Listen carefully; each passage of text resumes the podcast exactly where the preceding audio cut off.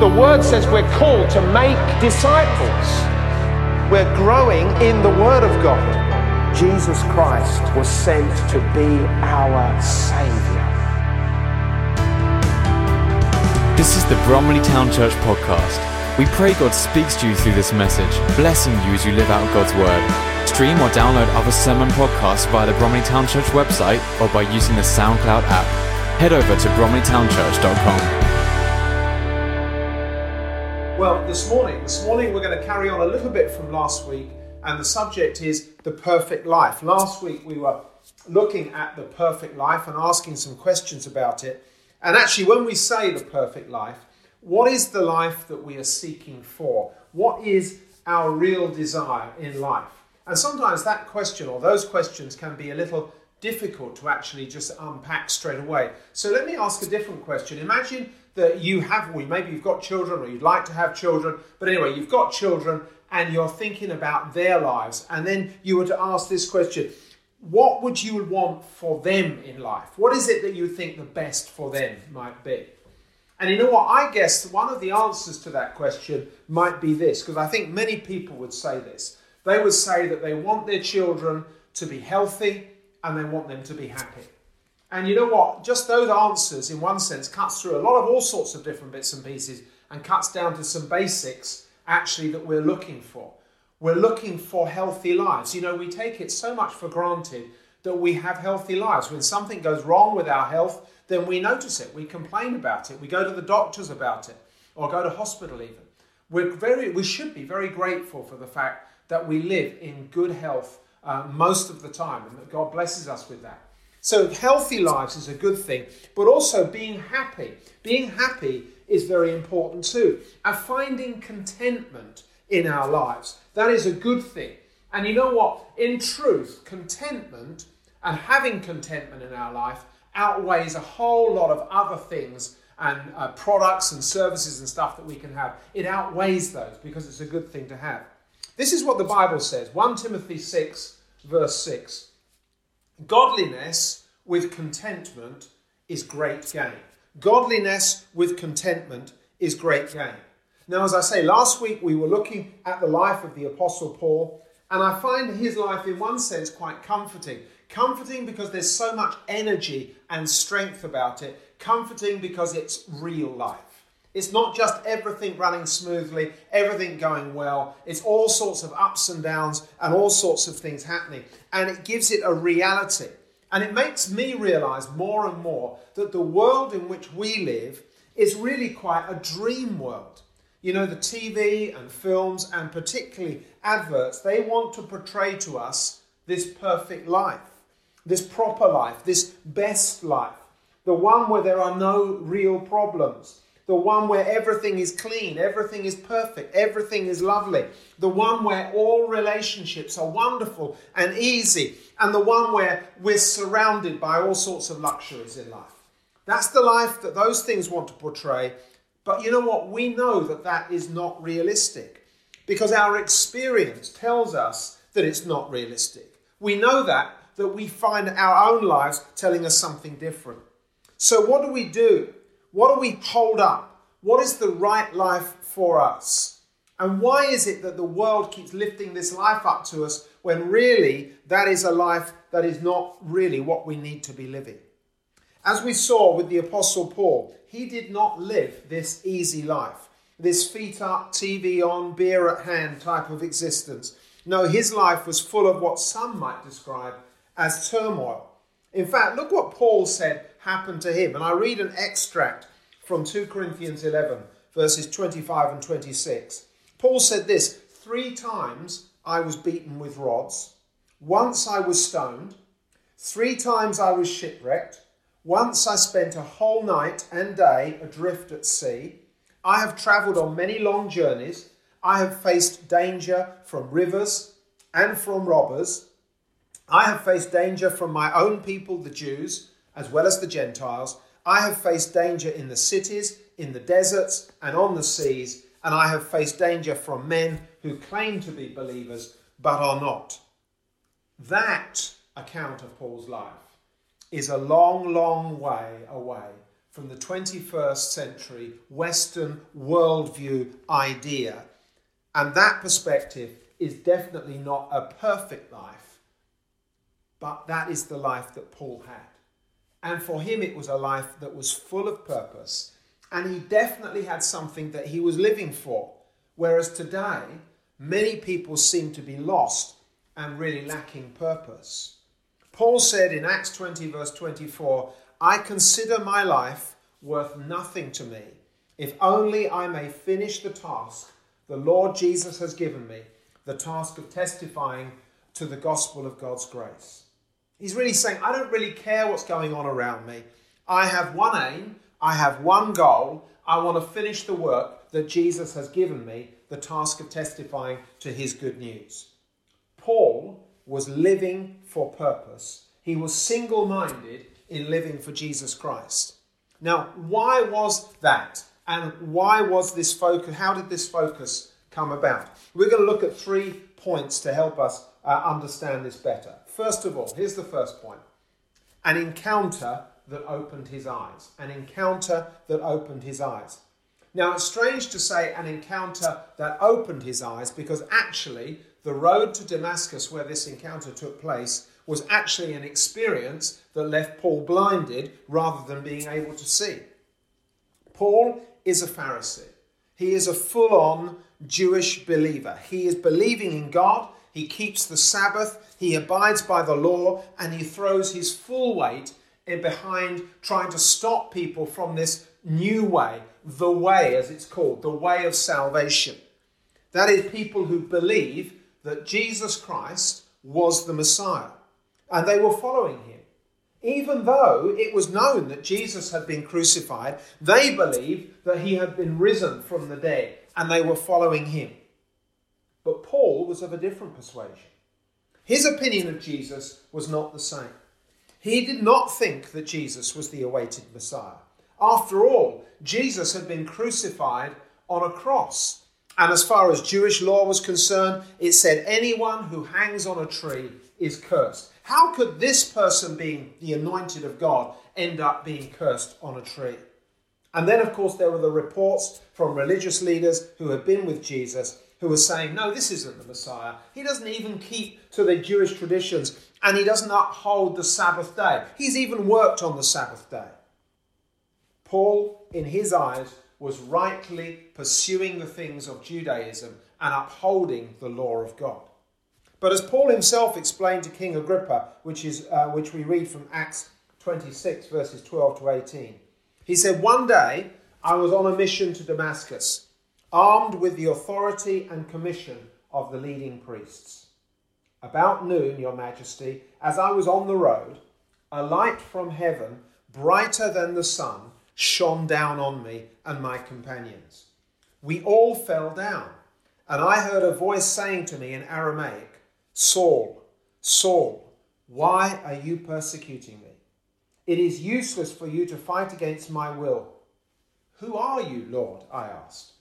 And the Lord replied, I am Jesus, the one who you are persecuting. Now get to your feet, for I have appeared to you to appoint you as my servant and witness. Tell people that you have seen me, and tell them what I will show you in the future. And I will rescue you from both your own people and the Gentiles. Yes, I am sending you to the Gentiles to open their eyes so that they may turn from darkness to light and from the power of Satan to God. Then they will receive forgiveness for their sins and be given a place among God's people who are set apart by faith in me. Now, it said that this happened about midday, and you can imagine in that part of the world, at midday, sun is right up in the sky, shining brightly, and yet it says a light that was brighter than that surrounded Paul and captured him. It's hardly surprising that Paul said, Who are you, Lord? That wasn't actually him addressing him as God, but saying, Hey, who is this power that is so great that it is causing this to happen to me? Who are you? That's what his question was about. And he hears this I am Jesus, the one you are persecuting. Just think for a moment what must have been going through Paul's mind at this point in time. He must have seen all of his best made and well intentioned plans crumble before him. All of the things that he had been thinking and working through were now suddenly being radically readjusted in his mind. The Messiah, who many of the top leaders, including Paul, thought was a mere charlatan, he is alive. He is God, and he was speaking to Paul at that moment. Paul, I have a purpose for your life. Please do this for me. And Jesus went on to say to him, Go and tell the people you have seen me. Tell them the things I'm going to show you in the future. I'm rescuing you from your people and from the Gentiles. Yet I'm sending you to the Gentiles. You're a Jew, but I'm sending you to the people who are non Jewish, that you may open their eyes so that they may turn from darkness to light and from the power of Satan to God. What are you living for? What are you living for? Paul was living now for this. He was come to face to face with Jesus and he was being confronted with all the things that he had been living for and was now being given a new purpose. But what are you living for? Stop. We need to stop and think this through for a moment. Are you just caught up with the adverts and the life that is being portrayed on our television sets, and as I say, through the adverts that come there? These adverts that seem to promise so much to us and yet which seem to deliver so little. They're not delivering the reality of life that our own hearts are looking for. They're not delivering to us the contentment that they seem to promise. They just continue to give us a sense of emptiness. And yet, Paul taught, as we've already said in 1 Timothy 6, verse 6, godliness with contentment is great gain. And this is what Paul was now beginning to pursue. And we see all sorts of things in his life, all sorts of things that he had to walk through. And yet, one thing is certain we see in him a burning, vibrant passion for the things of God. And despite whatever circumstances were going on around him, he had met with Jesus and he was pursuing life with Jesus. Let me ask you have you met Jesus? Are you watching this program because you want to find out more about him? I tell you this Jesus has come to give us life and life in all of its fullness. A number of years ago, uh, I went to Macedonia. I went there uh, with Mark Daniel. We went on a trip and uh, we were doing some preaching and things. And I came across a guy, in fact, a guy who was giving me a lift back to the airport on the way home. And this guy just said, Can I tell you my testimony? So I said, Yes, sure. So he was telling me his testimony. He told me that at one point he'd actually been in the UK and had been working in the UK. I think it was in construction. It was some sort of heavy work that he was doing. And he worked and he got ill and he kept working because he wanted to make more money and he kept working. And anyway, he ended up being quite sick and he ended up being hospitalized. There he was in hospital, not able to speak really, or only able to speak very the minimal amount of English. Um, and not really having anybody understand him. You can imagine how confusing it was. Anyway, he's lying in hospital, and this doctor came in to see him, and this doctor said, I- am going to pray for you. And uh, he didn't really know what was going on, and she just stood by his bed, and she was praying, not in English, but she was praying in her spiritual language, praying in tongues over him for a short while. She didn't understand what she was saying, as I say, because she was saying, uh, speaking in tongues. But as she spoke, he could understand in his own language something being said to him. And he heard God speaking to him and saying, I have been looking for you. And at that point, he seemed to make all sense in his life. And that's the point of from then on that he began to seek for God and eventually became a Christian. God was saying to him, I have been looking for you. Let me ask you God is looking for you, but have you opened your life to him? Have you found him? Have you investigated him? Have you met Jesus? Now, for many of you, you may be saying, Well, no, I don't know, or I've got questions. Listen, we're going to be having an Alpha course, an Alpha course online, so you can access it where you are in your home, and that is starting on Tuesday, the 26th of May. If you're somebody who's looking to have some of the questions about life answered, if you are looking to know more about Jesus, then I want to encourage you to come along to that course. And if you have an interest in it, then please feel free to email Clive, clive at bromleytownchurch.com. and Clive will be able to get information to you. Or if you want to find out more, then look at our webpage, uh, www.bromleytownchurch.com, and you can find out information there. But the question I'm asking you is this Have you met with Jesus?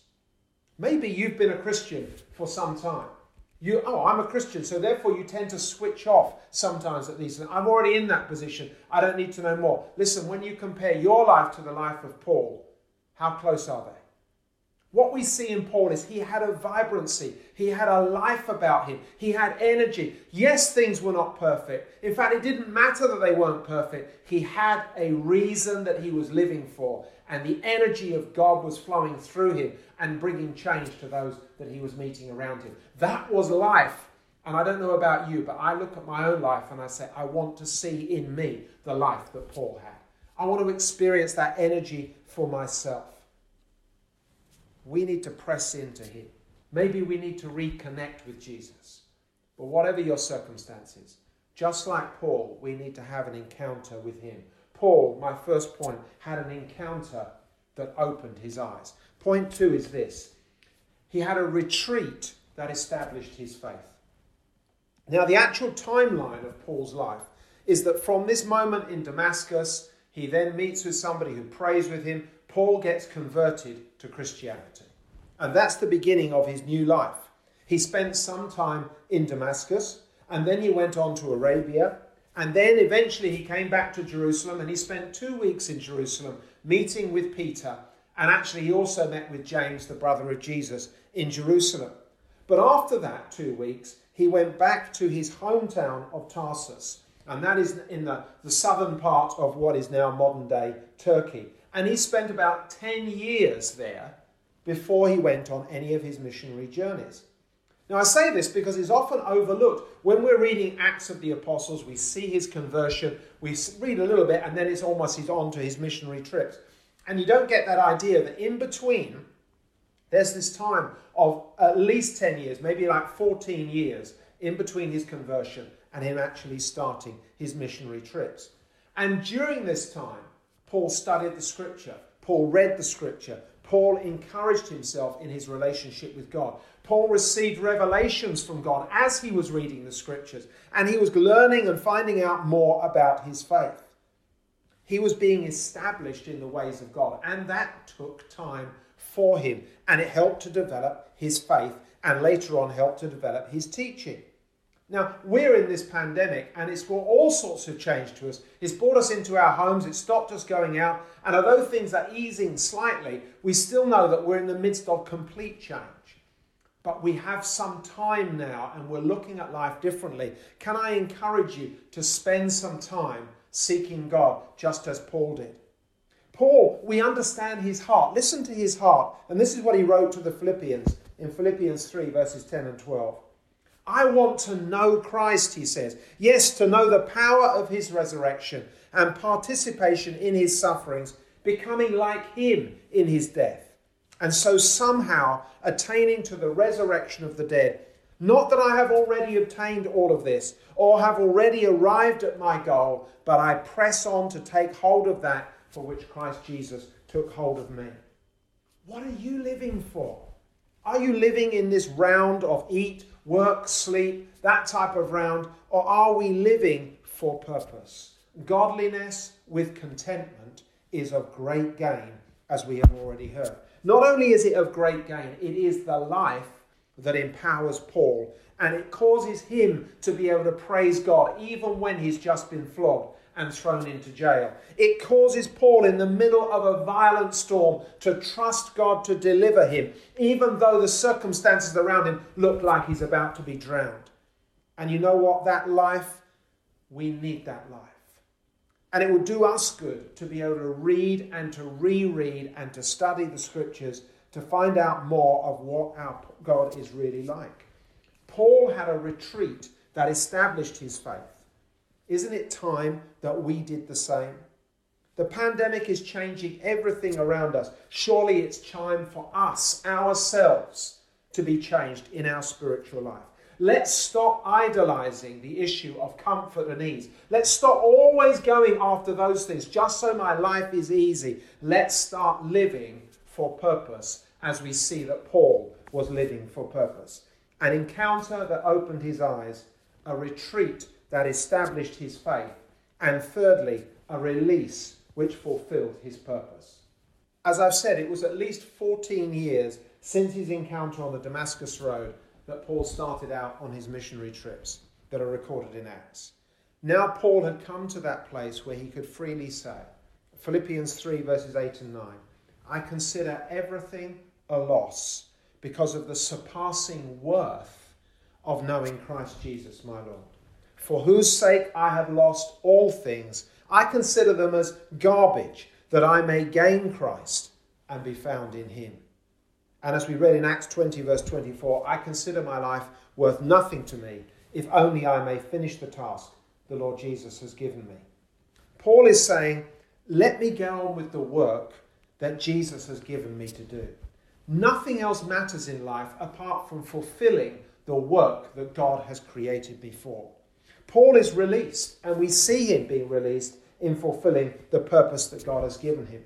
There's been a process to get to this point for Paul. And there's been time out that he's had to do to seek God, to strengthen himself. But now, Paul is living for God's purpose to be fulfilled. He's not living for his own life or his own purposes.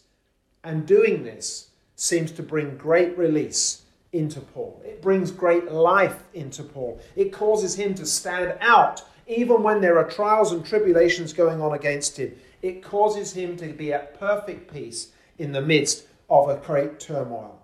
And this is the life that Jesus give, gave to Paul and he can give to us. We want to cry out to God God, please help us to know that life too the fullness of life.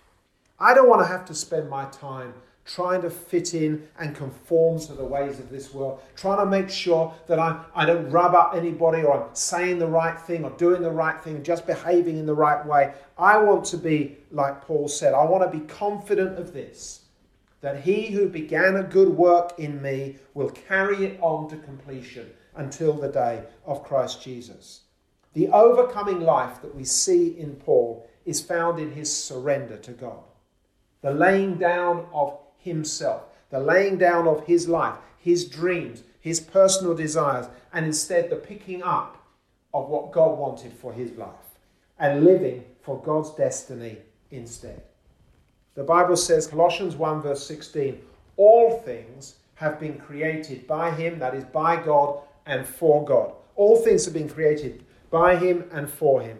Life being lived on this earth only really makes sense when we live life fully for God, for Him. Paul, you know what? He would say, I can't live your life for you. And I certainly would say, I can't live your life for you. But you are living your life and you can make choices. And you know what? It's time for all of us to be able to stand on our own feet in our own faith with God. And sometimes we rely upon other people, we look to other people. You know, with all of this shaking that's going on, we want to be a people who stand on our own feet, in our own faith, doing the things that God has called us to do. You know what? We're not on our own. As we said last week, and I repeat again, the Holy Spirit has been sent to us to help us and to strengthen us and to enable us to live the life that God wants. All we need to do is to allow the Holy Spirit to work that life into us. And we need to give Him the time and the space to do that. We want to learn to stand on the faith that God has given each one of us, because God has given each one of us a measure of faith. Each one of us is a unique a creation that has been created by God to do things for God in this world. And therefore, all of us has a destiny that God has set before us.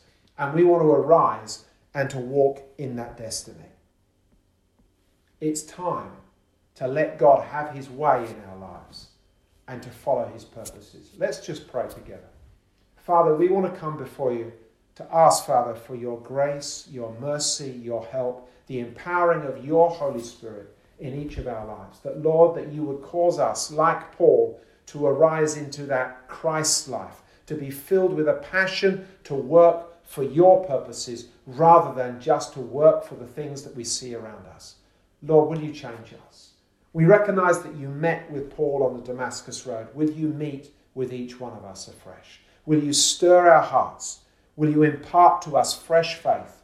Will you give us that space and time to seek your face? And will you release us into the calling that you have for us so that we may fulfill your purposes here upon the earth? We ask for your help in this. In Jesus' name. Amen. Amen. Amen. May God bless you. Have a great week. Uh, and we'll see you again next week. Bye bye. Thank you for listening to this message from Bromley Town Church. You are always welcome to visit us on a Sunday morning or join us again for more messages here online. You can also stay connected with us at www.bromleytownchurch.com.